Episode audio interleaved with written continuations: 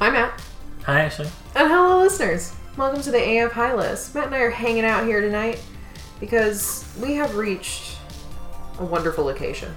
We've hit number 60 on a big old fat list of 100 greatest American films that was set forth by the American Film Institute in the great age of 1998. In the year of our Lord 1998. Our Lord is 1998. it's true. You'd think with all the stuff we're watching that we like just worship exclusively the year In 1998. 1998, I was like seven, so I was like hitting my vibe. I was like, I'm human, and like the 98 was so specific. Yeah, 98 I was 8 and like I always kind of lump that in with the Y2K, so it's like I was 8, 9, 10, 11, you know, Yeah. through 98 through 01. That's my coming of age years. yeah, Those that's are why, seminal years. that's why we're so weird. and I would say sad. Yeah, well, 2001. Yeah, I don't know what happened that year, but something kicked it kicked it weird. But taking it back, we're not in 98 today. We're living in 1981 and Oh. also 1940 Something. something with number 60 on this list. It's Raiders of the Lost Ark. It's Indiana Jones, baby. Raiders of the Lost Ark. Let me just say, like when you get to a point on a very long challenge of a list of 100 movies and you're at number 60, I feel like when we were crawling out of the we were crawling out of the 50s. We really we were were. like, "Come on!" and dragging our like whole body out of the sand just like, "Come on." And then we see the mirage of Steven Spielberg in the distance. He's like, come on into 60. In the 60s, I got two of my movies in this section. I'm like, I love Steven Spielberg. and I'm just dragging my ass over there. We have made it. The We- mirage was real. We have made it to an 80s movie as well. 1981. We've had we've had a couple 70s recently, but mostly oldies. Oldie mode. so it's also nice to be modern as well. So we got Spielberg, we've got modern, we've made it to number 60. Yeah. We've done it. We have watched 60 of these fucking things, which means we have been high at least 120 times since this started. So here's the thing. I don't love when you share that statistic anymore. After like the 100th time, I'm like, hmm, people are going to think we have a problem. but to make myself feel better, it's taken us years to do this list. And this is a business. This is a venture we have done with this podcast, okay? We're getting high for you, not for us. I am getting my taxes done Friday. Do you think I could write my weed purchases? I cannot. I guarantee I cannot. Once it's federally Ow! Yeah, for sure. once it's federally legal, you might be able to. Yeah. That'd be fun. That's why they won't let us now. They're like, you guys are all gonna find a way to make pop like a part of your like routines. And I'm like, yeah, Yeah, already we already have. have, even without it being written offable. Come on. and I think like I think like a good comforting high is just like done so well with a with a early 80s Spielberg vibe. yeah, fuck yeah. Fuck yeah. I felt so cozy. We had breakfast. We made brownies. Like that's what you do when you're watching Spielberg. The only thing missing was it wasn't a Saturday morning. You know what I mean? It, like just the the sun is really bright. yeah, It's early in the day. You don't have anything to do but maybe vacuum. yeah. And then you sit down with some Indiana Jones and the Raiders of the Lost Ark. I'm saying that they're both there. I'm not saying that that's the title of the film. You didn't do it. I'm not mad at you. Stop getting mad at me, Matt. I can't take it anymore. well, you did. You did do Star Wars, so that's why I'm upset with you. But you, I know you didn't do Indiana Jones. You, you you, you added the title of A New Hope. I know that was your call in '77. So I would absolutely never. I have been framed, and this is absolute bullshit. Who is spreading these lies about me? And if it's you, how dare you, sir? Ruining my integrity. Gosh, I'm a girl who got on to Star Wars late. Boys hate me. Don't put that on me. I know, Don't I know. put that big It's- decision on it's me. true. I won't do that to you. I think It's it's already enough hate in that Star Wars world. hilarious. No, it's it's actually funny you're talking about Star Wars because like George Lucas is so much a part of this, and I Yep. don't think I ever knew that. But Oh, okay. we have the Blu-ray, so we got to watch little featurettes like we were little kids, being like, "Oh my gosh, how they make my favorite movie!" and we watched the hell out of those special features. That's right. Oh my gosh. Let's just get into it. Yeah. Matt, may I ask you, how many times do you think you've seen this movie? Mm, a lot. I Like would too many to Yeah. even fathom. too many to even fathom. This would be a great time to pull up like a brain calculator Mm-hmm. where it could tell me how many times because I know it's been a lot. Full times all the way through, probably about half that number, Mm-hmm. but uh, like a huge number seeing it in parts, thousands probably of times. so you're saying No, I'm, I don't no, you would say the root of the number that you've seen it in fragments. Yeah, it's yeah, exactly. Yeah, Exactly. yeah. So yeah, yeah. Absolutely, yeah, yeah. so I've seen a lot of times. Lots of times. How many? How many for you? I would say a lot of times, but probably less than the times that you have. Okay. But I still think a lot. I would say I watch this movie every like two years. I, I just, I think within the, I think within the last two years, I do not recall because time. What is it? It's a construct. It's not even real. Where are we? We're floating on a rock somewhere. Nothing matters. uh, but I think within two years, I already covered this on my other podcast, Yeah. and uh, I don't recall that conversation at all. Matt, would you like to shout out your podcast? It is the Analog Jones and the Temple of Film Which podcast. is literally reference a play to Indiana Jones. Yeah, so our hundredth episode, Nice. we did Raiders, How cute. and it was really fun. But I I had watched it for that. Obviously, obviously, I always watch the movie before I talk about them. So it's been like two years, and I feel like before that it was like two years. Mm. So I feel like I watch this like every two years. So that's maybe why. How I many got years? Two years. Great. Great, great, great, great. Absolutely. Um, so listen to that episode and then tell me what I talked about in there because I do not recall. I and bet if you I re- repeat myself a bunch, I apologize. I bet you repeat every single I've already repeated myself 40 times. Two years. two years. Every Every time I get high, it happens. I do it in real life too, but I do it way more when I'm high. I think it's just a Matt classic. Yeah, I just repeat myself a lot. But you're just so charming. Look at those little dimples. You just have the cutest little dimples in the world. I can't stop. Oh my gosh. Get out of here. I cannot. I'm doing a podcast. That is true. Let's get back to work. None of this silly stuff.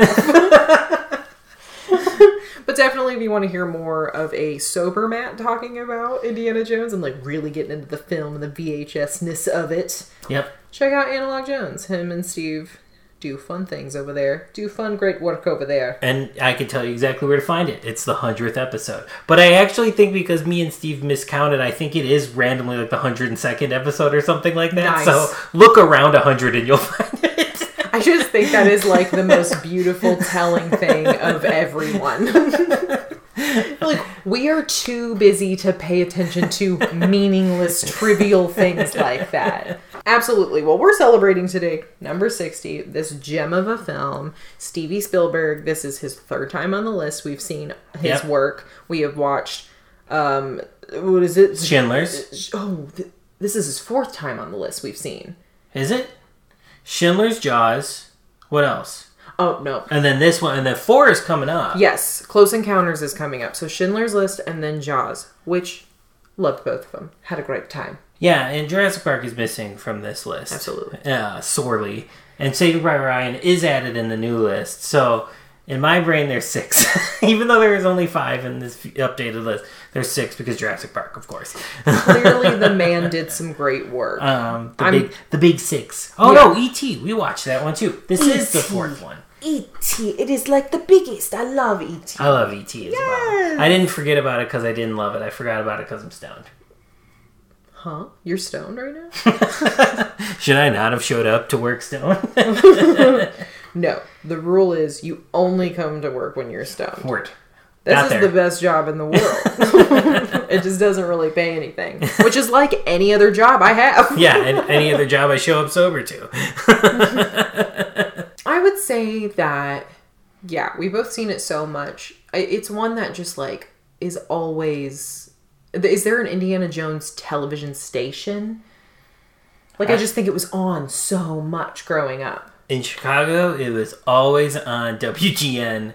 So my Chicago peeps know what I'm talking about, and probably on Saturday mornings. it was always on WGN back in the 90s. Yeah, I loved um as a kid. I loved Indiana Jones. I feel like the adventure for us when we were kids, like so many adventure movies were still being made. This is the prototype for every. I was as we were watching it this time. I was like, Raiders of the Lost Ark is the prototype for every adventure movie that we had that came after it. Dude, can we like talk about a huge influence that this had clearly on The Mummy? oh, absolutely. Brendan Fraser. Like I was obsessed with that movie when I was a kid, and I'm like, wow, th- this was clearly like just effortless because of the work that Raiders did for it. Because Yeah. it is that like artifact type movie. It's that okay. My chair is dancing a little bit. Um, it is that artifact seeking adventure. Yes. How fun is that? Think of like National Treasure. Yeah, absolutely. shit. Like I love movies like that. Tomb, Tomb Raider. Raider. My fave. And another one of our favorites is the reference scene in Charlie's Angels Full Throttle. Yes. Then you called it out this time because we just watched Full Throttle. It's awesome. uh, there's yeah, this movie has rippled throughout action adventure movies since it's I think out. every time Spielberg has something on this list, it's like everything he did influenced so much of what so it's like we naturally have an appreciation for that man because he literally set up so many things that we like. Exactly. Exactly. It's like, hey, do you like Stranger Things now? yeah. Spielberg had a lot to do with Spielberg that. had a lot to do with that, you know, like the vibes he created so early on, and also like innovation, uh, effects. Like, I mean, obviously the melting face in this film we're gonna talk about, like. Oh, great for stoner times. Like when you're just staring at the screen going, cool, how'd they do that? that looks cool. that man's face melted off and he's a Nazi. Haha, cool. get fucked. Oh yeah, that was fun. It's fun to. It's just like a fun watch. Yeah. And I think that's why we have such a familiarity to it because it is so easy to throw on. Mm-hmm. So throughout our young life, and you know it's PG, so it's not like su- It's pretty graphic for a PG, but it's not super graphic. So but I put it in bloody, line with but- like think about like the Goonies. yeah, another Spielberg Another Spielberg. Like I type. It's basically Prototype. the Goonies is like Indiana Jones for baby children. You know, Mm-hmm. it's the whole thing. It's like finding the. Tr- it's a little bit more of the fundamentals, like maybe an early Indiana Jones, like an or- origin story kind of. Like you get to find the map and you follow the tracks. Whereas in Indiana Jones, this dude does this shit all the time Yes. and he's like a it's like a James Bond. He Yeah. is James Bond basically where it's like just random stories. He's more adventure James Bond, whereas Yes. James Bond is like action.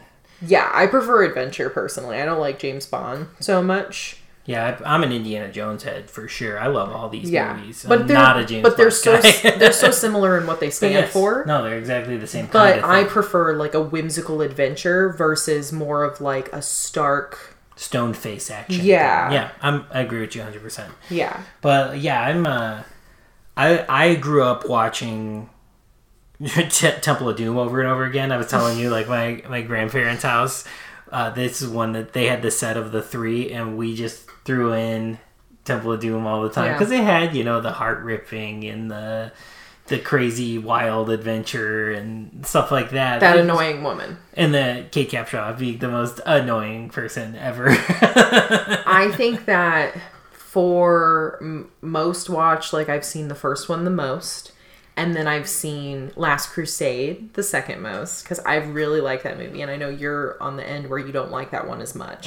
Um, but I really like Last Crusade. I like Sean Connery in it. Like I don't know, I just it just felt like a fun like.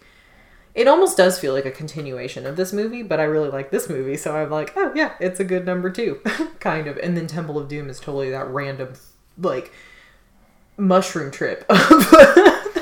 like Yeah. it's the druggy trip, which may be really fun. Like I'm now that we watched this first one, and there's no more of these on the list.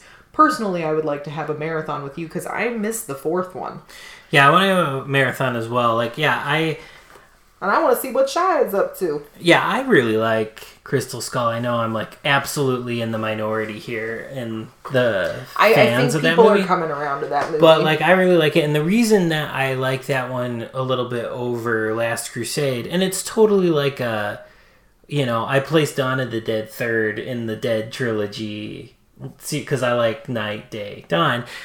I still like all those movies. Day, Day's number one. I like that. I love Um, Day. But it's like I still like Dawn, so it's like I put Last Crusade fourth, but I still it's an Indiana Jones movie. I still like it, but I You like put it fourth. I like Crystal Skull a little bit more for the reason that, and I definitely said this on the other podcast, have, but I'm going to sure. say it again because I always say it.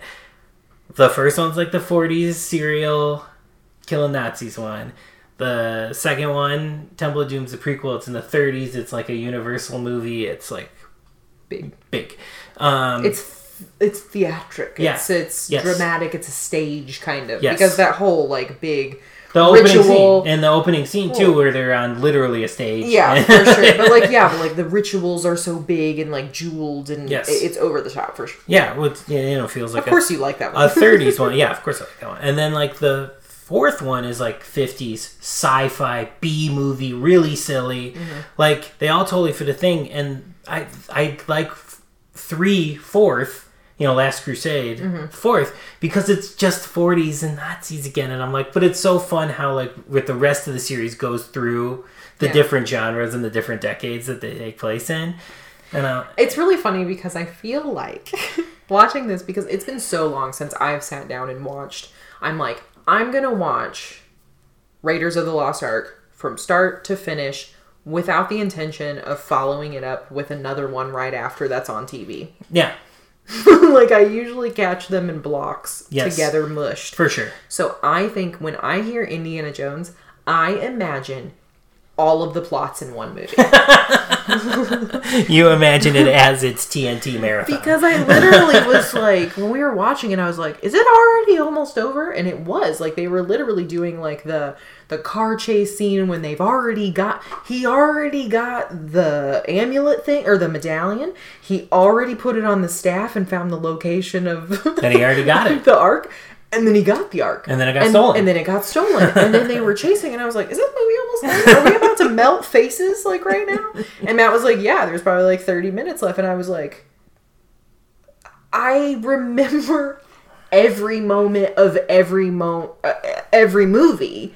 So now I really want to see the fourth one and watch them kind of in order so that I can kind of get a grasp on what happens where because like such a big moment in Last Crusade, I think it's that one is like oh yeah, it is that one where they're like that one is so like Merlin y because I think that is I think it is a think it Merlin is thing. Merlin's I think it is a Merlin with thing. drinking the where you're finding the cup so Yeah. you can drink from eternal or the elixir yeah. of life or whatever and that's like a a like almost like a medieval type task like a, Yeah. a magical other old worldly magic thing and i thought that was so cool so when you say that one's just a 40s nazi movie again i'm like yeah but in my brain it fits because in the first one he's they're looking for the nazis are looking for the ark and it is connected to biblical Right.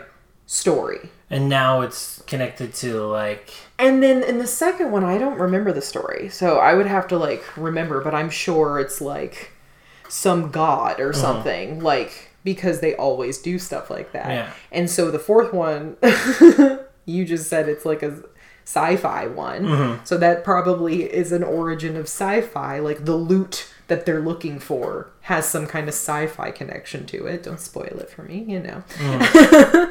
But then the third one in my brain just because it's in the 40s and there's nazis it's like well the nazis are looking for something different. They're looking for something a little bit more like of that medieval time of that of that magic world but a different kind of magic. Not the occult.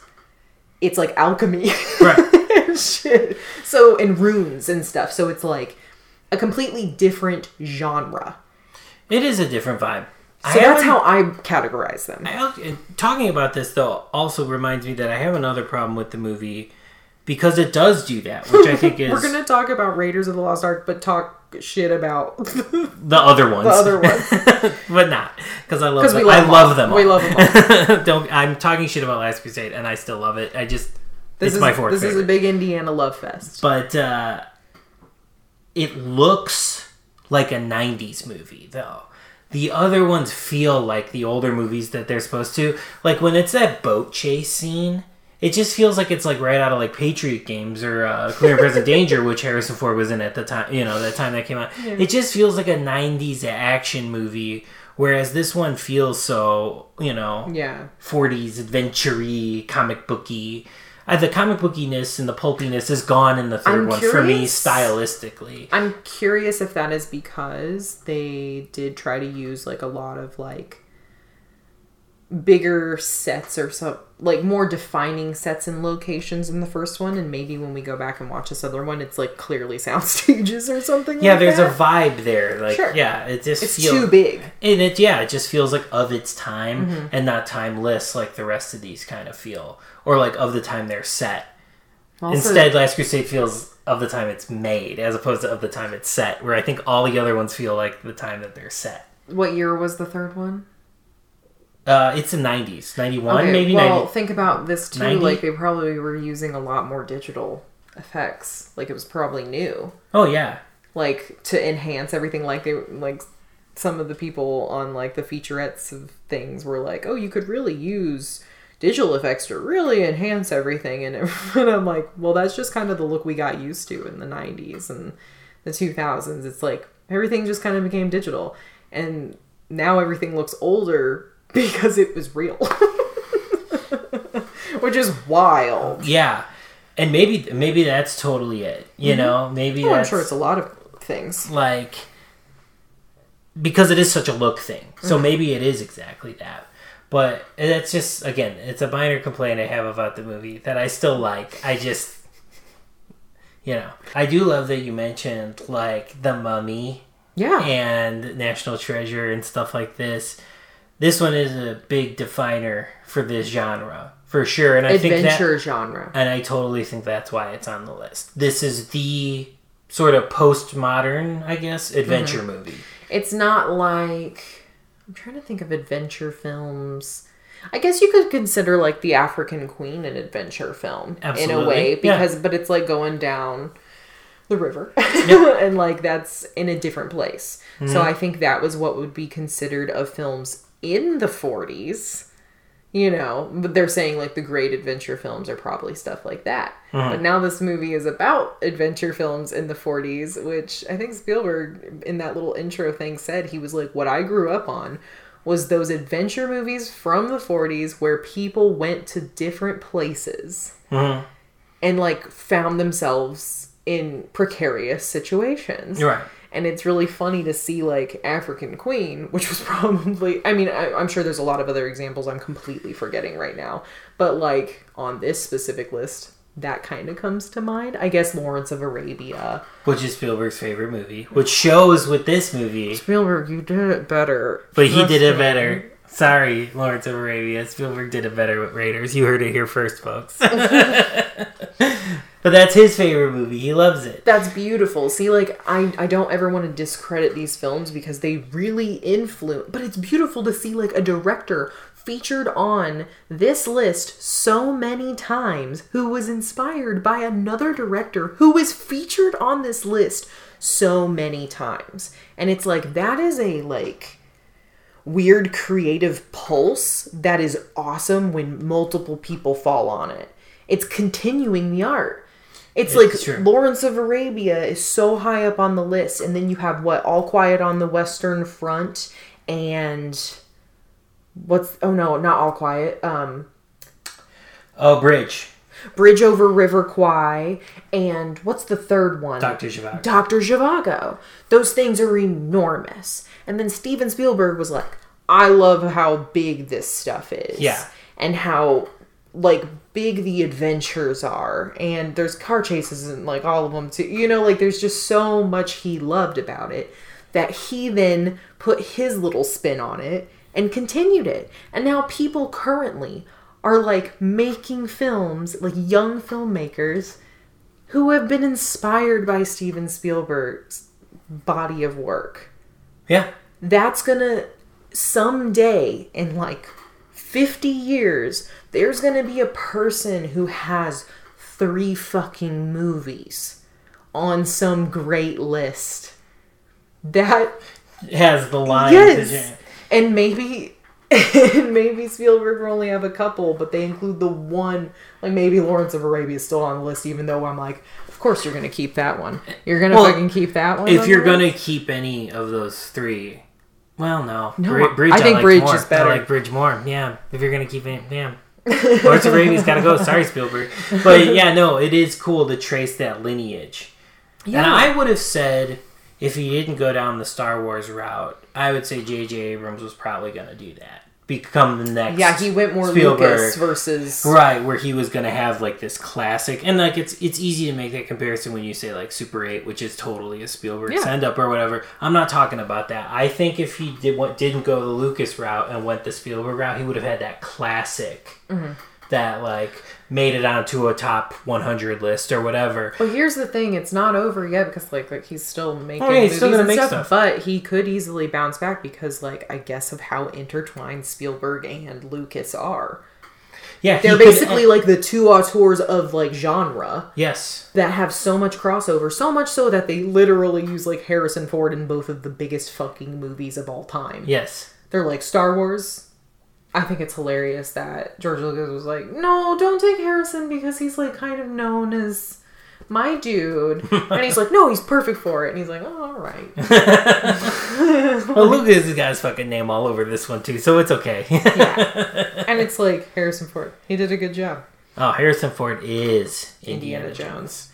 I think he's. He mm-hmm. is Han Solo too. I was gonna say he just does them both so well. I literally was gonna say I think he's more Indiana Jones than Han Solo, and then I just thought about it for a second. And I was like, no, I think I think Han Solo and Indiana Jones are more Harrison Ford Yes. than the flip. Flip, yes, exactly. But they are, somehow they he they're two different characters. Yes. Somehow but they're both within very him. Yes. similar. They're so similar, but like there is a distinction. Yes, absolutely. I think Han Solo's way more like lackadaisical. Like he's just like Space Pirate. He's a space pirate. Whereas then you have like the uh, collegiate versus a professor. professor who's still active. They're both like really good at what they do, like active wise, but they're who they are in their downtime is different. Very different. But both Space of them are pirate, within. college professor. Both of them, I feel like, are within Harrison Ford, though. Yeah, Easy. easy. Basically, Indiana Jones. He just wears glasses. Yeah, basically. It's Harrison Ford with glasses. You know what else Harrison Ford is for me, and I mentioned it earlier. He's Jack Ryan because I fucking love the movie Clear and Present Danger. I like Patriot Games too, which he also is Jack Ryan. You're just saying a bunch of names of movies I have never seen. you it's watch. Clear and Present Danger with me.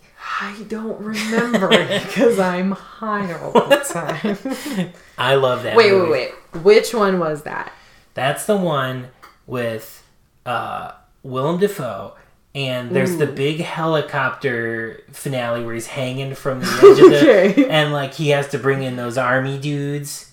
That's Eh. like the description of every Every one of single those movies, I action movie that exists. He has to bring in those army dudes. Oh my god, what was that movie with? Was it Rebecca De Mornay? Was she crazy? Yeah, and the Rocks of Cradle. It's one of my favorite movies too. It's great. I love that movie. That was great. That's like that my I think that's my favorite like family disaster Mm-hmm. movie. It's so delicious. yeah, I love her and I love Rebecca De Mornay in that movie. it's a juicy role. She crazy She's in that. fantastic in that movie. Dude, I feel like Ali Larter picked up a lot of those vibes for is it Obsession or Obsessed, Mm-hmm. Obsessed, with Beyonce? think. Yeah. I love I that, love that movie. movie, too. Is I that Idris? it. Yeah, that's Idris. Oh my gosh. Idris, Beyonce, and Ali Larter. It's great. I love that I movie. love that movie so much. Those movies where like there you invite a random ass lady into your world Yes. and it always goes super wrong and she wants to kill the wife Mm-hmm. and it- it's Those are my favorite subgenre. Me too. Of movies. I love those movies. love those movies. to me, those are the. So one of the things we both love also is just kind of in general '90s thrillers. yes. and I think those There's are so the base core lo- core your baseline core level. Uh, '90s thrillers are based in those family trauma movies, family a- breaking up trauma I movies. love a family thriller where most of it has to take place in one two-story house. Yes, yes, the terror at home. I guess that is a very '90s thing, but yeah, Yeah. I love those, and then it, it carried on into those 2000s thrillers. Well, now like it's a two-story home, but they're like modern all-glass homes and stuff. Yeah, absolutely. In those Screen Gems movies, because Yes. Screen Gems kicks out one of these a year, and, And I, I- see all of them. Oh my god! Oh, absolutely. We've seen every single one, every movie. You know what really excited me? Like when Invisible Man came out, Mm-hmm. I was like, it kind of looks like one of those '90s thrillers where, but it, or like the hus- the husband's malicious. Oh, I totally like, got '90s thriller vibes from that movie. I think Oh, that's it's why I love that movie so much. I, love totally got juicy nice. story. You know what? Is it Harrison Ford and uh, and Michelle Pfeiffer in What Lies Beneath? Is it Harrison? Yeah. Dude, if you have not seen What Lies Beneath, watch that movie. They are so good in that movie. That's a good thriller That's too. a good one. All of those movies do paranoia so well. Yeah, all of those family ones. And the it's family always the question: always Are you paranoid, yeah. or are you? It, it, and you never know which way it's gonna Yeah. go. It's so good. You think you know, and then you're like, wait. Is this Yeah, wait, legit? but all, is because she- you know sometimes they're like Is she crazy or is he crazy? What's going on? are they both crazy? Is no one? Are they crazy? doing it? Are they not doing it? Does he like her? Does he not like her? Is she gonna kill him? Is she Like, gonna kill? Is she gonna kill her? Is she gonna kill her? Are they gonna make it look like she killed her? yeah, it's always so. I I just love a thriller. Ooh, yeah. Juicy, juicy '90s Juicy. thrillers. Yeah, that's those are some good throwback rep- recommendations. Harrison Ford also he returns to. He loves doing like fringe genre kind of. He does some weird choices. He makes some weird choices. I wish he made more, but I like when he makes his weird. Choices. It's like choices. Dennis Quaid. Oh, I Don't even Dennis get him started. Don't get me started on Dennis What is that movie you showed me where he had fire hands? Wilder Napalm, also one of my favorite movies of all time. Okay, listeners, have you heard of the movie Wilder Napalm? I bet they haven't. Not like in a hipster way, just like it just disappeared. That movie. I have never heard of that, and I loved it so much. It was oh, it was problematic as fuck the entire time, and I was yelling at everybody in it, but it was wonderful and bizarre in its creation. Yeah, absolutely. It's an early Vince Gilligan if you're super into Breaking Bad. Basically, two brothers can they are uh like pyro They're able to control fires with their mind. fire starters basically Yes. but he, one of the brother like the good brother can do it with just scrunching up his face and then isn't their name his name His is name's wilder. Wilder. Wilder is the. Uh, what's the other I don't remember name? because I can just hear Dennis Quaid being Wilder, you know, and it's like Dennis Quaid voice. He is Wilder. so unhinged. but basically, two brothers who can both produce fire. One is obviously volatile, and the other is just trying to like make things like honestly suppress it. Yeah, Wilder's trying to suppress it, and Dennis Quaid is like Bring trying to make money up. off of it. Oh, he wants to get on TV and show it off, and he's nutso in it. He is absolutely crazy. And the first time you see him, he is dressed up like a crazy ass clown, and I was like, "What am I watching right now?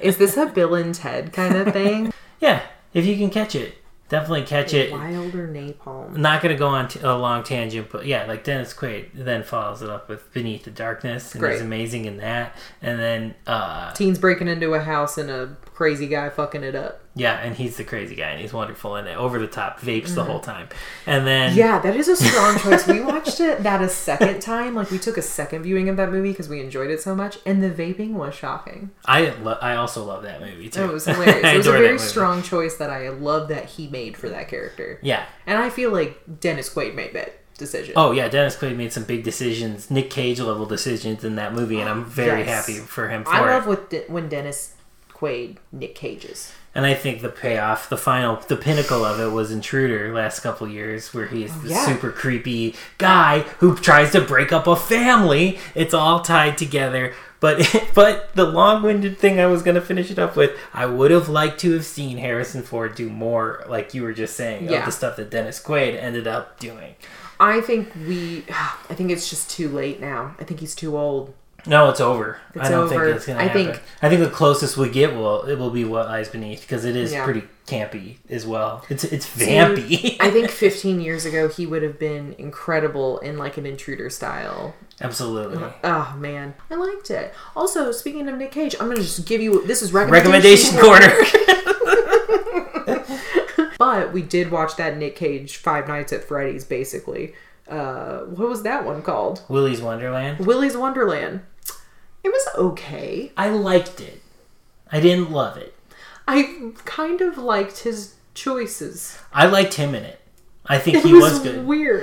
I liked him doing the cola thing and the arcade thing, and then just like the slaughtering. Yeah. I liked. I liked it. It if you want like a stupid kind of teen abandoned haunted thing mashed with a Nick Cage vibe crushing fucking shit up. yeah, it's like uh, uh, Didn't you say it was like Mandy? It's like Mandy, but seen like it yet. silly because Mandy's like more of a serious movie, but it has a lot of crazy visuals and stuff like that. If you want and then, some like, silly dumb stapled to Mandy yeah, it is. It's with a dumb animatronic Mandy, puppets. Five Nights at honestly, Freddy's. I thought the puppets were really good. Puppets were good. I've, like I said, I like Nick Cage in the movie. I just think the movie, you know, it it's it can it sustain ninety minutes? I guess is my question of that one. But another thing I want to say about this movie, we didn't even talk about this. We're in recommendation corner still, so Right. I'm still operating in there.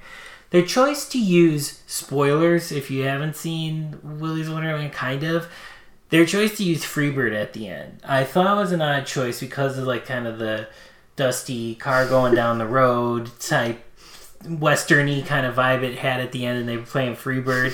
Felt like uh, they were ripping off Devil's Rejects, which was like kind of recently in the big picture. You know, it was 15 years ago that movie came out, and I'm like, that movie already kind of did that. Don't try to be that or try to riff that. I don't know. It felt rip offy. I didn't like that. That's like a really awesome, specific reference and thought that your brain held on to.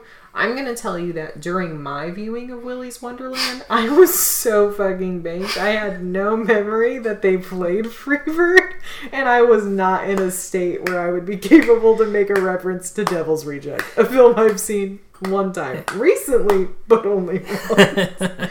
So, brava for your brain power of like locking it in. Devil's because- Rejects is one of my favorite movies. So Also, I know why. every movie I've talked about today has been one of my favorite movies, but truly they all have been. I'm just saying, Rob Zombie like took kind like he did. I know I don't like the Halloween movies, but he like was really inspired by like Carpenter and shit, but like put his own spin on it. And pe- he's not as popular as those people, but people will remember Rob Zombie forever. And I think there will be some lists of You're picking up his new CD on Friday. picking up his new CD on Friday. Also, there was news today that he might direct the Munsters movie, which would be perfect. I think it would be perfect. Oh my God, Absolutely. and But I'm a fan. But as a the thing. super fan, I think Here's it would the be thing. perfect. I would be excited for it only if he could promise me that they're not going to be just Devil's Rejects, little fuck ups where he just says, I'm going to come over there and skull fuck the shit out of you. I don't want that kind of language and behavior in my monsters. I I agree with you. I, I want it to be like super PG. Can you imagine hearing that sentence in a room with your entire family? Uh, I saw it in a theater full of screaming people who thought it was the funniest thing in the world. So different experience. we just like I think we rented that thing or something. I can tell you, we popped it in. We got until that point, which is maybe like three minutes into Yeah. the movie, Mhm. and he tells his daughter, I believe, yeah, "I'm gonna come over there." And, And skull skull fuck the shit out of you. yeah. And the silence in my family room was insane. I just stood up and clicked the button, and nobody talked about it. Everybody was like, wow. That's not the vibe we were going for. That's tonight. not Halloween. No, we popped in whatever other horror movie we got at the video rental. I think it was that thing. It was like, "Do you want to watch this or this?" And they're like, "Oh yeah, we'll just watch that." And then we were like, "Let's watch the other one." it was so shocking, and it's like I wasn't embarrassed with my family. I'm sure there was a level like as a teen- Teenager, yeah, when I was a out. little embarrassed about it, but like I watched rated R stuff with my parents all the time or whatever in like foul language and like I have a potty mouth clearly, um, which they hate. but um, I think there was more just like I was so appalled at the language and behavior of it. Like I was a prude about it. I was like, no, this ain't for me. that's that's the setup of this world where men speak to their daughters. like that. I'm good. I'm good. I'm gonna pass. so never have seen that. But I do like Rob Zombies. Also, I've seen that motherfucker in concert like five times. Yes. We Rob Zombie people. Yeah, every time he comes to town, I go. every every time he comes to town, I go. Because why not? because it's a good show every time. It's always Tickets worth are like money. twenty bucks. It's Yeah, fine. he's always at like a venue, yeah, that you can afford. It's never like he's at like the biggest arena or whatever. And yeah, he's Yeah, gonna he's put on an arena level show. No, even though he's not in an arena. Dude, how hilarious would it be if they booked Rob Zombie for Super Bowl? oh my god, it'd be a great fucking show. There'd be a lot of fun props and things I think out there. I think it would be, but it would be also the exact same show he's played for the past oh, past. that we've seen decade. five times, It's the same show. He which al- I love the show, but I've seen it. He always times. has one new thing to incorporate that is usually a promotion for whatever film project he has coming up. Because he showed us like clips from like 31 before it came out, Mm-hmm. which was just okay. But I agree. I agree. I was like, I agree. I was like, I like some stuff in it. you, you crushed it with House of a Thousand Corpses, I think. Yeah. I well, think- I'm a Devil's Rejects guy, but I love House of Remember, Thousand is that what I said? I liked. th- You like corpses more because it's more fun. Yeah. Yeah. And yeah, Devil's Reject. I was like, I'm miserable. He, It's a torture movie. He got into a period of misery that I'm like, I don't like it. I love Lords of Salem. Lords of Salem's great. I think that's a sleeper. Yeah. I think that's a really cool movie. I, I love any like horror movie that really goes for auditory sensations and trances and like Sinister does that and like those are just The movies. witch vibe in there. that, yes, I love it. What was the some movie just ripped off Lords of Salem in a big way, and I was like, hmm. I think I literally said, "Is this Lords of Salem?" Ah, I can't remember what it was now. Some witch movie that people liked a lot. That wasn't The Witch though. Um, oh, no, it was more recent. Yeah, uh, it was like some witch movie everybody liked, and I was like, eh, it's just Lords of Salem. I can't fully remember it, but oh, that's a good point. And if you remember, if you know the movie we're talking about, you're like, yeah, absolutely, it's Lords of Salem. what super popular witch movie from the last couple years just was the same thing as Lords of Salem? I'm sure like three movies. yeah, that's true. I just want to like do a call out to the world. Like, where are my good witch movies? Like, do witchcraft in them. yeah, Take the time because we just watched The Craft again, and it's so good. And we had a witchathon. We watched kind of all the big witch stuff. yeah, and like we watched the the like reboot of The Craft, and I think they had it about halfway. I liked like half of what they were doing. I like the first half of that movie a lot. It rocked, and then like they kind of were lazy. It's like they didn't know what the finale was going to be, and I they thought- stapled it to the end. I was like, did COVID hit them? Like, I think so. I, I think the movie came out in like the summer, so I was like, it doesn't really track. They probably would have had it finished before then, but it felt like Rushed at the end. they couldn't yeah. like finish the end of the movie or something.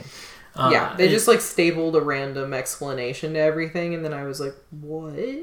But like the first half le- leaves Yeah. so many fun little breadcrumbs, and then doesn't really do. Anything. I loved how like that one was more of like it's a coven of positivity yeah, and good, and then like it takes such a shift, but then like doesn't really dive into the dark side because like when in the craft, it's kind of the same thing. It's more about comeuppance and being like girls, and finally like. Ta- it's more taking ownership of what they've been lacking. It's way more of a darker tale, I would say, the first one, and Yeah, that's why I love it so much. But I love the positivity that they were bringing in the new one. But when they take a turn in the original The Craft, there's like a lot of detail that goes into like the dark, fucked up nature of everything unraveling. And I think the darkness of this new one was like compressed to like 25 minutes. Yeah. exactly. So And it is. It's like you're saying. I liked the kind of fun tone, but then they bring. It's like why bring in then the dark tone mm-hmm. at the end and only just like give us a morsel. yeah. Either don't or bring it in a little more fleshed out or something. yeah, I just want more like really good witchy movies. I love witchy stuff. I made you watch the Witch House movies, which I love. Yeah. And they're not. They're not my fully thing. They're not fully like kind of witch things. They're but- like not charmed, but Right. like I appreciated what they were doing in some of the things. I mean, a lot of it's just kind of zombie stuff. yeah. I, I hate when like witch stuff is just either Bring zombie the dead. stuff or basically vampire stuff. Like you know, it's it's not. That's why I like- stuff. People are lazy and won't do the research. That's why. That's why I like the third one in that series because I feel like they finally did witches, but you need to see the other two to get like this full story. I know this sounds absolutely ridiculous for this full moon like, witch house series, but you do. You gotta watch the stupid first one. Second one's pretty good mythology building, and then you get to pay off with the third one, which is the best one in the series because they actually do witchy stuff in it. You said it. I, ju- I just want more detail. I just want more witchy detail, and that's, that's all I'm asking for. All right, let's walk away from recommendation corner before we get stuck in that tsunami forever. I'm good. I'm good. I feel like we got them all out. Because we've just been like, you know what? I feel like we just like spewed out everything that we've been watching over the past couple of months when we weren't recording. So like now, Now we're you're just like, we're like, hey guys, oh my god, like we just got to tell you everything that we've ever watched, and it's like, it's a lot, but you're gonna love it all or hate it all. Just let me know. You can send us an email at a what is it? I think the problem when I say that every single time is I say at before I get to the email, and there's an at in, In email, email? so it feels wrong in my mouth, but I do it every single time. That's amazing. So definitely send emails to to afhighlist at gmail.com. I'm also going to take the time and we're going to do it right now. We're switching it up. Go ahead and give our Instagram a follow at afhighlist. Uh, we've been posting over there a little bit more and we have some silly times. You also get little insights to when we watch pay-per-views and when we're way too high and I just like want to hang out with you guys. So Okay, we're in recommendation corner. Let me do one more thing, Okay, and we're gonna leave it it because you I just you- mentioned I it. gave you the end. You gave me the end. AEW's pay per view. We told we mentioned it in the last episode. We were talking about how we were kind of catching up on AEW, and we watched AEW's pay per view, which was Revolution, and it was fantastic. Yeah, it the was pay- there is a botch at the very end, which kind of leaves all the wind out of the balloon, but the rest of it, all until the very end, is so fun. I keep saying like for people who are not avid watchers of wrestling and stuff, imagine your image of a big wrestling, like like a WrestleMania. Like everybody has an image of what like a full wrestling stadium looks like. Obviously, less people because of COVID. Um, but the energy is just so high and everything is heightened and everything is crazy and the fights are like long and choreographed and there's like a lot of moving parts going on and you six and also they're doing way less pay-per-views so like it's a stacked night you have eight anticipated highly fights Yes. you're going at full speed balls to the wall the whole time All your stars are there. all your stars. Everything's going great. People are like, yeah, like, and you get to the final minute match of your no, show. No, no, no. The final match, which is a paper, a main event pay per view moment between Jon Moxley and Kenny Omega. Kenny Omega. If you know these names, cool. If you don't, they're just wrestling dudes. well, for context, if you're listening to the story, they're huge in huge. AEW, They're the main event. and they I guess they've been featured in other. Pro- I don't watch the other promotions, but they've been featured for years in the other promotions as well. Uh, Moxley's from WWE event uh, originally, so Yeah, they talk shit about him all the time because he came from WWE, and that's like a whole thing. Like, I don't understand the politics of anything. oh my god, don't even. I can't. started. I can't. But like, so these are huge guys for this show. That's all I was. I was just giving Oh, yeah. context to why these guys were the main eventers. Yeah, so they're two dudes who have started a beef, and they had decided that the stipulation for their main event match is called a what? Exploding barbed wire death match. An exploding barbed wire death match. And no, this is not a first time This is popular, or not popular, it is known. It hasn't been done in the States in 25 years, but it has been done. So, this is something that wrestling has already created. Yes. and so everybody's like, oh my god, there's gonna be barbed wire all around the ring, and there's gonna be explosions. So, the fight happens. There's barbed wire all around the ring. People are bleeding. There are explosions. I'm cringing, clutching my pearls. I'm like, no. It's that every time you touch the barbed wire, they explode. It explodes. So, that's it. So, you're on and pins and, then needles also, the it's like, hey, just so everyone knows, regardless of what happens in the ring, at 30 minutes, all the explosives are gonna go off. And there's a big ass timer on the wall, and everybody's like, oh, it's gonna explode. And you get to your last minute of your entire thing, and everybody's like, three, two, one. Not even that. Hold on. Oh. You've also set up. There's a rivalry between Jon Oh, Moxley yes. and Eddie Kingston that's been going on, and he's the one making fun of him for being And in WWE, and they came up together. out. They had this huge feud, and Eddie Kingston's gonna run out and save his life from this He- exploding ring. He jumps on top of me. He's like, "I'm gonna save my f- old friend." and it's a redemption arch-rival." story. It's beautiful. He's like, "I'm gonna save you."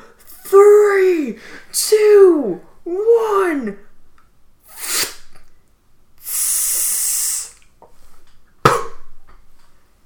And that's it. Sparklers and a couple firecrackers, and that's it. And how sad of that moment. Because everyone was like, I got on Twitter. I haven't been on Twitter in a year. I got on Twitter and everybody was like, Can you imagine putting on this amazing fight? And everybody's only going to talk about how the botched ending of your fireworks not going off. Brutal. Truly, it was on on course to be like th- what was probably going to be one of the best pay per views of the year, regardless. of I think it was basically AEW's WrestleMania. Yeah, and it sure. had a big oopsie. yeah, it was it, like on course to become Or Royal Rumble, I guess. yeah uh, a big one, and, and then that happened.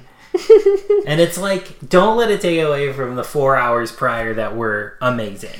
Yeah. But it does. It's it does. really bu- funny. It's a bummer. It's, It's a bummer really funny happened. because I was kind of posting on I don't post a ton on social media anymore, but I was like stoned and I was sharing with the world our version of watching AEW. Like every match I would do like a little video of what the crazy shit was happening. I caught the moment yeah. and uh, my reaction says it all. I, I guess I'll I maybe I'll post it on the Yeah, we'll post it again after this episode. Um, but yeah, I literally was like, "Is there supposed to be more?" It And was sad. it- because we were. So, We laughed really hard, It was. It was so funny, but like, I bet humiliating for the people who like put so much effort into it. If you're into wrestling, don't let it deter you. Oh, it Order the pay per view. great. It's now it's I think twenty bucks because it's already been out. It's an amazing pay per view. Yeah, Definitely watch it. But the ending, oof. I'm happy I gave you an in to discuss it because I know you've been dying to Itching. update them. Itching. Talking about wrestling on a podcast is addicting. Like if we if we could change this 100 listen to a wrestling podcast, we would in a heartbeat. but we can't do that because we have 40 more movies to go. And I guess we should get back to talking about this one. See, here's the thing. I'm gonna just blanket statement though about Raiders of the Lost Ark. I think this is such like a a movie movie and a movie fan movie and Yeah. just like it makes you love just pop culture and stuff you're watching. Like I think that's what led us down this path. Yeah. We got fired up by Raiders of the Lost Ark. I think this movie is that. Gets you fired up about cinema and your you know, your favorite kind of entertainment. This is a 90s Coca-Cola poppy corn combo movie. Yes. It's it's a bite-sized little morsel. You're excited to like you can watch it with anyone. You can watch it whenever. It's just a staple. and it's good. And it's good. it fills you up. does. And it and like Nazis' faces melt. Oh, we should talk about the melting. For sure. Just because It's awesome. it's awesome. faces melting and done in a practical effect. Always great. I love practical effects. I don't care if it doesn't look fully real. It's awesome. I love when they switch dummy heads and cut back and it's an exploding head. yeah. Oh, yeah. which yeah. happens in this movie as well. Also. like this movie gives us two melting dudes and an exploding head. That is the content I am looking for. I require as a film fan. it. I love it so much. I think it's funny. Yeah, this movie delivers on everything. It gives me everything I could possibly want. It kills want. Nazis. It kills Nazis. Karen Allen. Uh, melting faces. Can we- Exploding heads. Blood. Can we give a shout out to the beautiful Karen Allen? and if you have not seen the film Starman, Also, stunner in that one too. I think that that is under. I think it's my second favorite John Carpenter movie. It's a great one. I adore that movie as well. The Thing and then Starman for me. I loved that movie. I love Starman as well. Holy cow. And it's basically a movie where for 90 minutes or however long it is, you get to stare at Karen Allen's amazed face at crazy things happening. Jeff Bridges is in it too. He's a baby and he's naked a lot. All true things about Starman. Yeah, I love them. I love oh, them. oh, that movie's so good. The score is like earth shattering. Oh yeah. Dude, you have to if you ever see that Starman is playing at a theater, go to the theater and sit in the front row and just stare at the screen. If and and the sound Yes. like it rocked. Dude, if that ever got a re-release in like the Atmos, that would be so good. I cried the first time I saw I did we see it in the theater? We did. Uh, I think that was the first time you had seen it. Was in the theater. I cried. It was amazing. But not in like a cry way.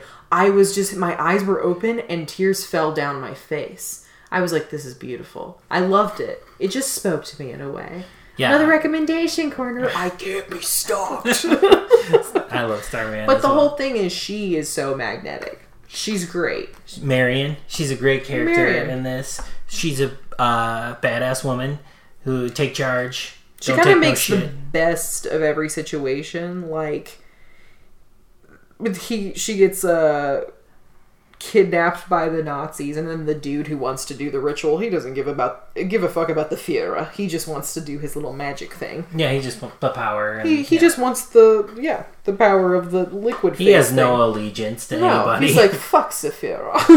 I'm gonna do my own thing. it's like, well, you're still bad, so you're gonna get liquid faced exploded. Um, but I think that when he is just like, I want to see you in this dress, and she's like, I bet you do. I was like, that is the response I feel like I and a lot of women would have. right. It's so real and casual. Like it's just nice to see a woman in the 40s like ca- that was almost like the Katharine Hepburn Yeah. style. totally. and she I is like the Katharine And Hepburn I in this love those women. They just felt like b- a b- or before their time. Yeah. And like I think she is capturing that 40s vibe very well. She's a woman who drinks heavily. It's definitely like the Katharine Hepburn. Mm-hmm. She drinks fucking heavily. She looks great in slips and nightgowns and mm-hmm. fancy dresses. And she She doesn't take any shit. she doesn't take any shit. But yeah, but then she like puts it on. And I feel like I would be like, I'm not gonna put it on, period. But she does it in a way where I'm like, I think she just like wants to change her clothes. Well, she no, she does it to take the dress off so she can put the knife under the dress to hide the knife. That's why she does it. That's why she does it, but I think I think she's like, okay, I think I'm in a safe like she Well, she, she's in control. She's in control She knows she's in control She's not like fearful because you know some movies it's like I'm not gonna do that. She could say that line and then be like, okay, fine, I'll do it. Like it's like a sad thing, but yeah, she does have control. And then they start drinking and like she is controlling the narrative of that whole scene the whole time and I'm like she's a great character. And yeah, she gets kidnapped a million times so it's almost like she's a damsel in distress. But and she doesn't want to be on the ground with the snakes and stuff. But she is a person who did not ask to be put in the situation and she copes with it and uses her her skills to put herself in the best situation that she can. Obviously, Indiana Jones is like, he's got a whip. He does this on the weekends all the time. So he's going to be in control of the situation. But I think she holds her own in this. Yeah, I think I think you're right on in that. Like, I think she nails the '40s Yes. sort of Katharine Hepburn take no shit badass women attitude, but also spins it in a very 80s, you know, feels modern watching this movie. So it is a mm-hmm. nice combination of the time she's referencing and like today. She feels very like postmodern. Yeah. And then what I think her character is in that movie leads again paints a picture for some future characters in these types of movies and later 80s movies and 90s movies and things like that. So I I think she both perfectly captures a time and then she also sets a trend as well. I think a reason I didn't love Temple of Doom. This is my memory of it. I haven't seen it in a long time. So I could just be like putting a stereotypical glaze over the whole memory of it in the terms of the woman in it. And she, I, I know, is capable in it as well. She also uses her skills. And so I think it is continuing that. But I think just the portrayal of her and her attitude the whole time is so over the top annoying. She's almost like filling She's in the the, damsel. sta- yeah. She's uh, Karen Allen's kind of a postmodern damsel. She's still getting captured, Mm-hmm. but she's fighting her way through the whole time. Kate Capshaw's more just like, She's less relatable. Oh, is it raining? oh, there's the rain. We knew it was coming. Oh, that's stunning. Sorry, guys, it's raining now, but this is like beautiful as we're wrapping up. Oh my gosh. It's raining. Well, we're almost done, so just bear with us if the rain gets too crazy. Um, but I think, yeah, just in Temple of Doom, seeing that kind of stereotypical, like, loud woman who's, Yeah. like, quote unquote. It's also sad because, like, Indy seems frustrated by her the entire time. So there's no real warmth except when he has a hard on. Yeah.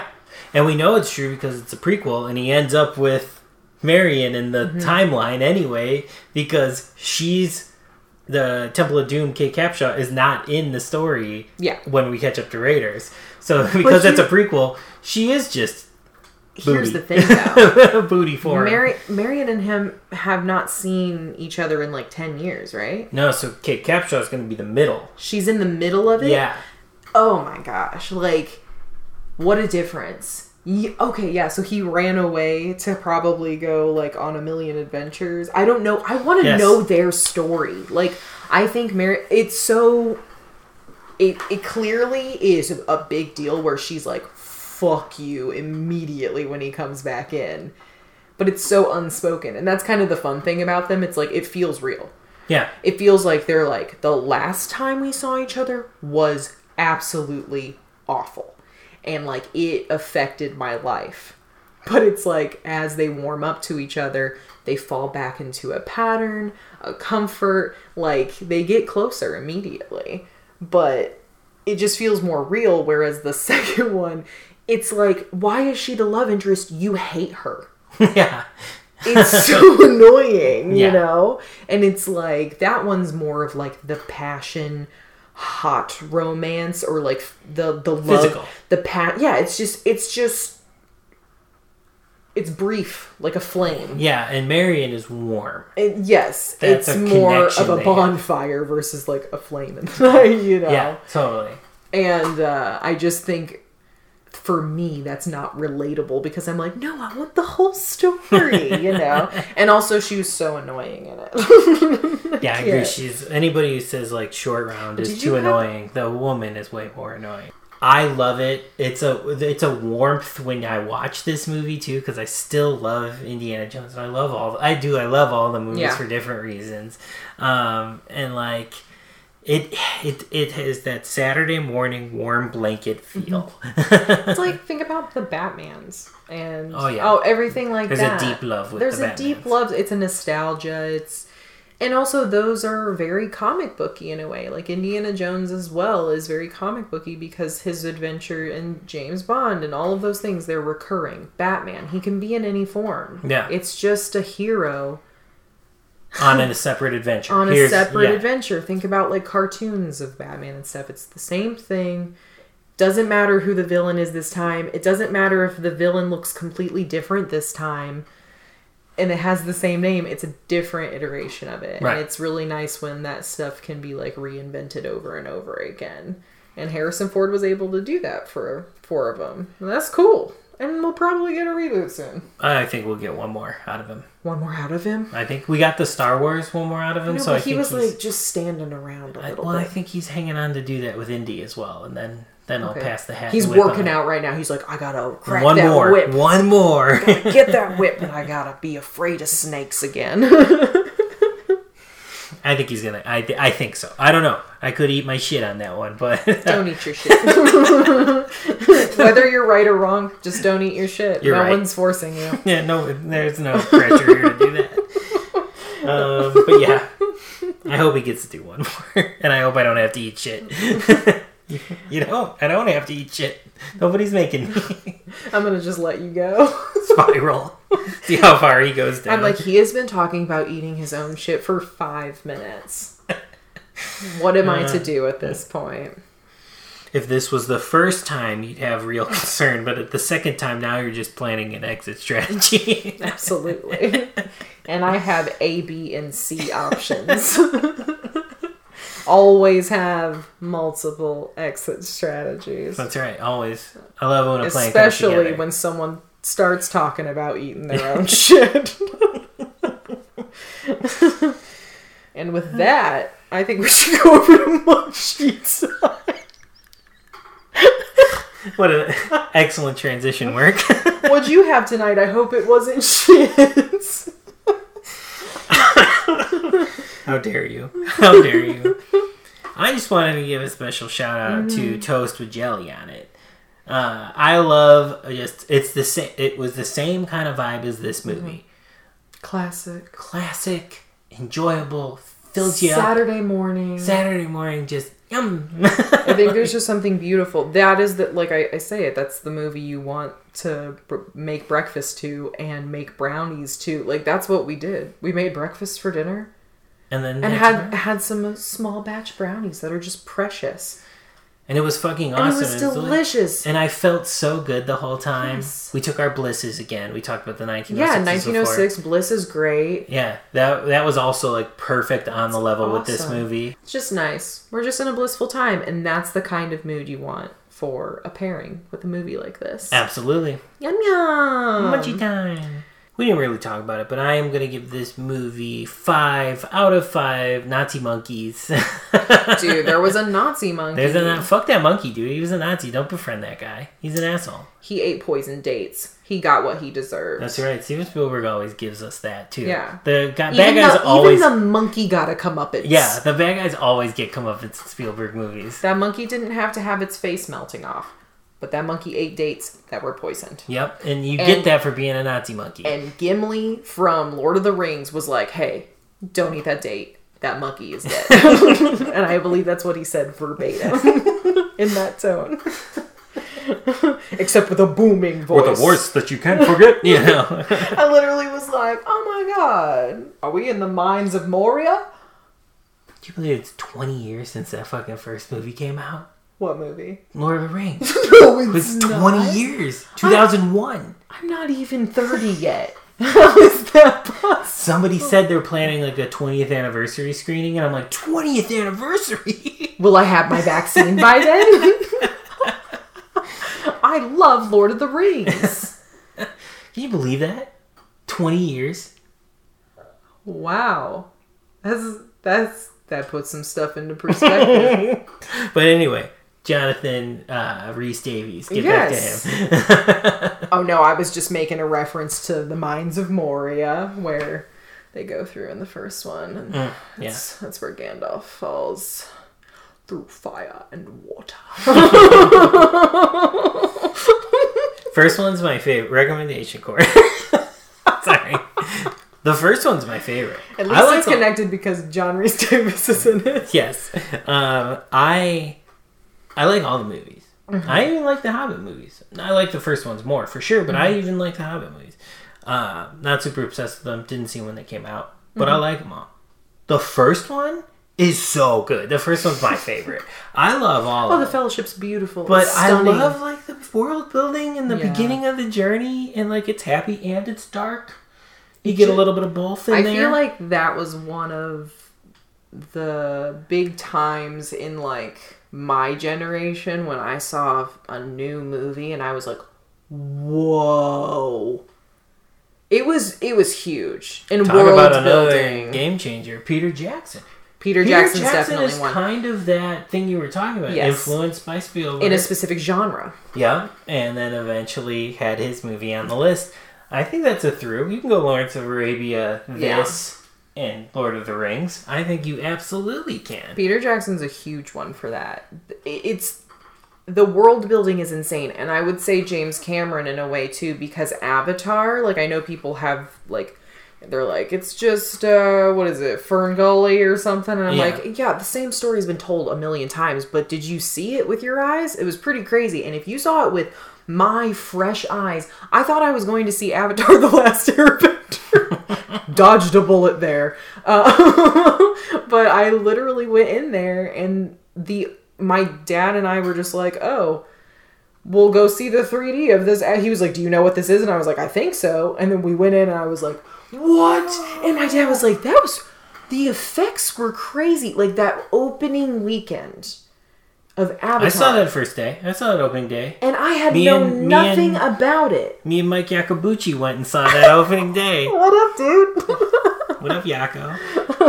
what a shout out. Um, we saw that fucking opening day at the Navy Pier IMAX because we were both like, it's like an innovative thing. We have to Yeah. see like this new 3D and Yes. IMAX and world shit first day. Yeah. Kidding me? And then fuck all those people that are like, it's Fern Gully. It's like, hey, I like Fern Gully and I like Avatar. Avatar was fucking crazy, man. What are you telling me that that shit wasn't amazing? Get out Dude. of here. That movie's awesome.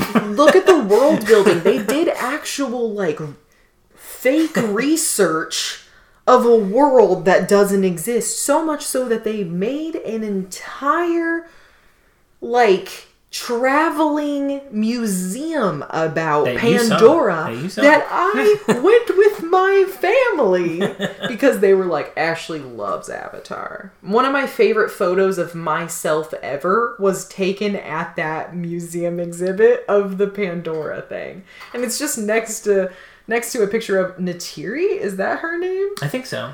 Okay, so. Uh-huh. yeah, Zoe Saldana on the on the dragon thing. I haven't watched it in so long. We gotta watch Avatar. See, this movie just makes me want to build worlds. Yeah, it makes me want to watch movies too. Adventure! All of them. All of them. Give me all these fucking movies that are delicious like I think this. it's just like I really appreciate when someone puts a lot of like thought into the world, the history. That's why Tim Burton's one of my favorite yes. people too. It's like Spielberg, Tim Burton, like these guys. We that, just watched Sleepy Hollow Oh, again. it's so good. It's so good. that world is so rich. I we have now I think twice recently. uh, It's empty. Oh god, we have now twice recently watched Sleepy Hollow, kind of with the sound low, talking over it, mm-hmm. because we've both seen it a ton It's of great. times. So you you get know we're sucked stoned. into watching it. Well, you do get sucked into watching it, but before you kind of get sucked into watching it, you could just drink in that world. You don't need to hear anything anybody's saying. You could just look at it, and you're just like, "Oh, I'm getting nourished. I love that shit. It's so the whole it's a different world. Everything is skewed on a different scale and Yeah. I'm like, yes, the light quality of light is different. They are paying attention to stuff like that. Yeah, That is so rich and wonderful. I love world building. Harry Potter, it does the same thing, you know, like all of that stuff that is visual and like comes to life. tying it back to this movie, I think Spielberg is so good at this. This is like a real timeline. Like they're talking about Nazis. It's Yeah. the 30s and 40s. They're talking about like it's there's a, you know he's a professor. It's not otherworldly. You know, it's not sci-fi. Mm. But uh oh shit. But it's a parallel universe kind of. But yes, thank you, thank you. Spielberg, he's still building a world Yes. where it is kind of like B movie logic. It's whims- it's the whimsy whimsical. version. Yeah. It's the magical version. Yeah, but it's like it's real life stuff, but it's in such its own Indiana Jones world Mm-hmm. that you just want to swim in it. It's like all the realities we have, it's like, oh, well, it's the same reality as this, but Hitler's looking for an occult object that will melt faces when the ghosts come out. when the ghosts come out. And we're like, nice. Cool. I dig it. I dig it. just like on the couch in our little gym jams, just going, yeah, Eating Nice. toast with jelly. hell yeah. And you had some fire. biscuits. I had biscuits instead of toast. um, So good. but what would you rate this movie? Oh, we forgot all about that. Recommendation corner's budging its little butt everywhere. I almost went on a crazy rant about Harry Potter, but I'm gonna save you guys that for another day. Save it for another episode because I'm sure they'd love to hear it. Oh though. my Don't gosh. table that one for another conversation. yeah, I want to get into. I've been watching the series again with you. I want to get into it. I know. I think it's just spoiler. It's the, my opinion on the third movie, and you know, it's a, Yeah. style. You Yeah. can you can assume what I'm gonna say. You can you know me. We we know each other. We know each other. what I'm gonna say. You hear it. It's cool. I'm gonna give this movie five Wilder napalms out of five. Nice, nice. because it's the start of a really cool adventure series. Pretty fun. I love treasure hunting. I love adventure. This Spielberg's great. so I dig it. Five, baby. And the movie's fire. That's why. Movie's fire. Honestly, I was like, you know what? I could potentially give this, like, if I was really critical of this movie, I was like, I could give it a 4.5 because I guess it's one out of all of those movies that I revisit less. And I'm like, nah, it's still fire. Yeah, that movie's awesome. Yeah, it's just like I agree with you because it's my preferences are like E.T. Yeah, and, exactly. you uh, know, I'm a E.T. Jaws, Jurassic Park. Jaws. Yeah, Yeah, yeah, I've seen for sure. Jaws like every single year and or more Yeah, for my entire life. same. same. Jurassic Park, the same. Uh, and I love Hook as well. I'm a Spielberg bitch. I love Mm-hmm. Spielberg. Um, but yeah, I would agree with you. This one maybe comes. It's not one of the first ones that comes to mind. Yeah. Uh, when it's it's almost too classic where it just like fades in. yeah, it just blends. It's always there. It's always it's there. always there. So I, I, I, if I was being super critical, I may say that this is lesser than, but not than like an ET. So maybe it would be a four point five. But no, it's still a five out of Yeah. five. Too. I completely agree with exactly In what a you way, just said. sometimes I feel that way about Star Wars, where Star Wars. Star Wars. it's literally silverware fighting in space. Um, but Star Wars, I kind of feel that same way where it's almost to the point where it's so classic, it's just always there. Especially now it has even more films. There, the legacy is huge, and it's like everyone knows Star Wars. And Right. everyone has always known Star Wars. It's been a long time, and we all know what Star Wars is. Mhm. I bet most people on this planet know what Star Wars is. I feel like I knew what Star Wars was since I was very young. You know what I mean? It's if they always haven't been there. seen it, they know of a movie called Star Wars. Right, It's yeah. it's in so much pop culture.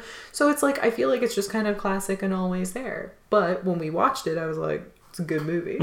you know? Like it's just always there. And that's nice. And I think this one, I gotta see, but I have to give this a five because this one, in a series where I would give them all fives, this is my favorite Indiana. Yeah. Jo- This is my favorite Indiana Jones. It's the classic one. I love this movie. the face melting is the perfect kiss of an ending. Yes. It's so good. I've seen Temple of Doom the most, but that doesn't mean I love it the mm. most. This one is my favorite. I love this one, and I have, I do, I have a real soft spot for Temple of Doom, but number one Oh, on the this is indie number list, one for sure. and I love all four of them. So This is the perfect introduction. I think Indiana Jones. He's so specific in his character in this one. I think I think he's acting more like Han Solo in the second one. I feel like it. Well, maybe because I feel like more he's acting. I feel like he's acting like Jack Ryan in the third one. So maybe, maybe he's just doing whatever he's doing As around he the time. as he grew up in his career, like it kind of got more just Harrison Fordy. yeah, Like I think that's just who he became. But like I think the second one, yeah, he's a little bit too Han. But like the first one, it's like that's Indiana That's Jones. Indiana Jones. That's his relationship with his partner and the and also his friends.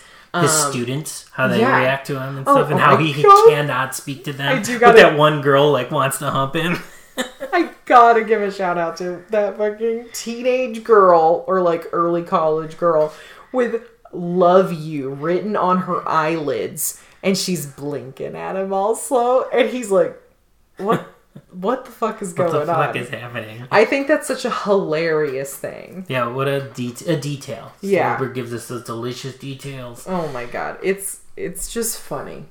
It's just films. Oh, and he also gives us the detail. This is just the very beginning of the movie, but like a little last thing because I mentioned it to you. He's literally writing Neolithic on the board, and then he like kind of like is spelling it out as if he forgot how to spell it, and everybody kind of giggles. And I'm like, he's already so human. He was a superhero in the opening sequence by like running from a boulder and like all of the big thing and then he goes back to his we see him in his Clark Kent mm-hmm. Style and he's so relatable and funny and the girls love him and he's like really knowledgeable in his field and he's respected and like the government is coming to talk to him I also love that like he he yeah he has that mo- that very human real moment where he's trying to like spell, but also like to the other the, the extra detail of like he's almost too smart to be a teacher. yes Where like he's almost too dry to listen to, like he's just spouting all the stuff that he just Nonsense, knows yeah. that is just in his head. I think that sometimes, like, if you're so smart on one subject, it can sound like nonsense. yeah, Because if then you don't speak that language, it's it's on autopilot for you. No, you speak the language fluently, so you don't know how to connect it to people who don't know yeah, what you're right, talking right. about. And I think that's another detail. so I think that was love. kind of the vibe of the students. They're like, haha, he can't spell like us. And then the girl's like, he's so cute. And he's like, no one's listening to me. I'm going to just uh, talk in my way of speaking. yeah, Because he's so smart about it. right. He's well versed in it. Yeah, he's smart. Great. He just yeah, it's like it's too smart to connect. Yeah, what a fun that. little bonus end discussion on it. I could talk about this movie for another three hours. Yeah. and then all the tangents it'll take me on as well. But Nine hours of talking. I can't do that tonight. But yeah, I think we're going to wrap up here. We've made it through 60 films on the list. It feels very, very rewarding. Um, next, I'm pretty excited too. We have number 61. how do you follow up Spielberg? Hitchcock. Hitchcock, baby. Hitchcock's back on the list, so it's pretty exciting. I, I've already loved the ones we've watched of him so far, and we have Vertigo next, which I'm super stoked. We were just talking about thrillers and stuff, so like, let's get in it, baby. we got another action thriller coming up next here. So Here we go. so yeah, keep an eye out for that episode next Thursday. Uh, follow us on the Instagram. Shoot us an email. Be kind and wonderful to people. send Ashley your dogs. Yes, I want photos of puppies. I need a dog right now. Um, oh my god, we met all of our neighbors' dogs, and there were lots of them. Yeah, and they were all And they all loved us. They were all sweeties. they were just like hopping up on my lap, and I was like, "You're mine. I'm gonna steal you." Yeah, all the dogs in this building are super cute, and they are all very friendly. See, doesn't that sound like a really wonderful environment for your dog to be in when you give them to me? all right. Until next time. We've been high.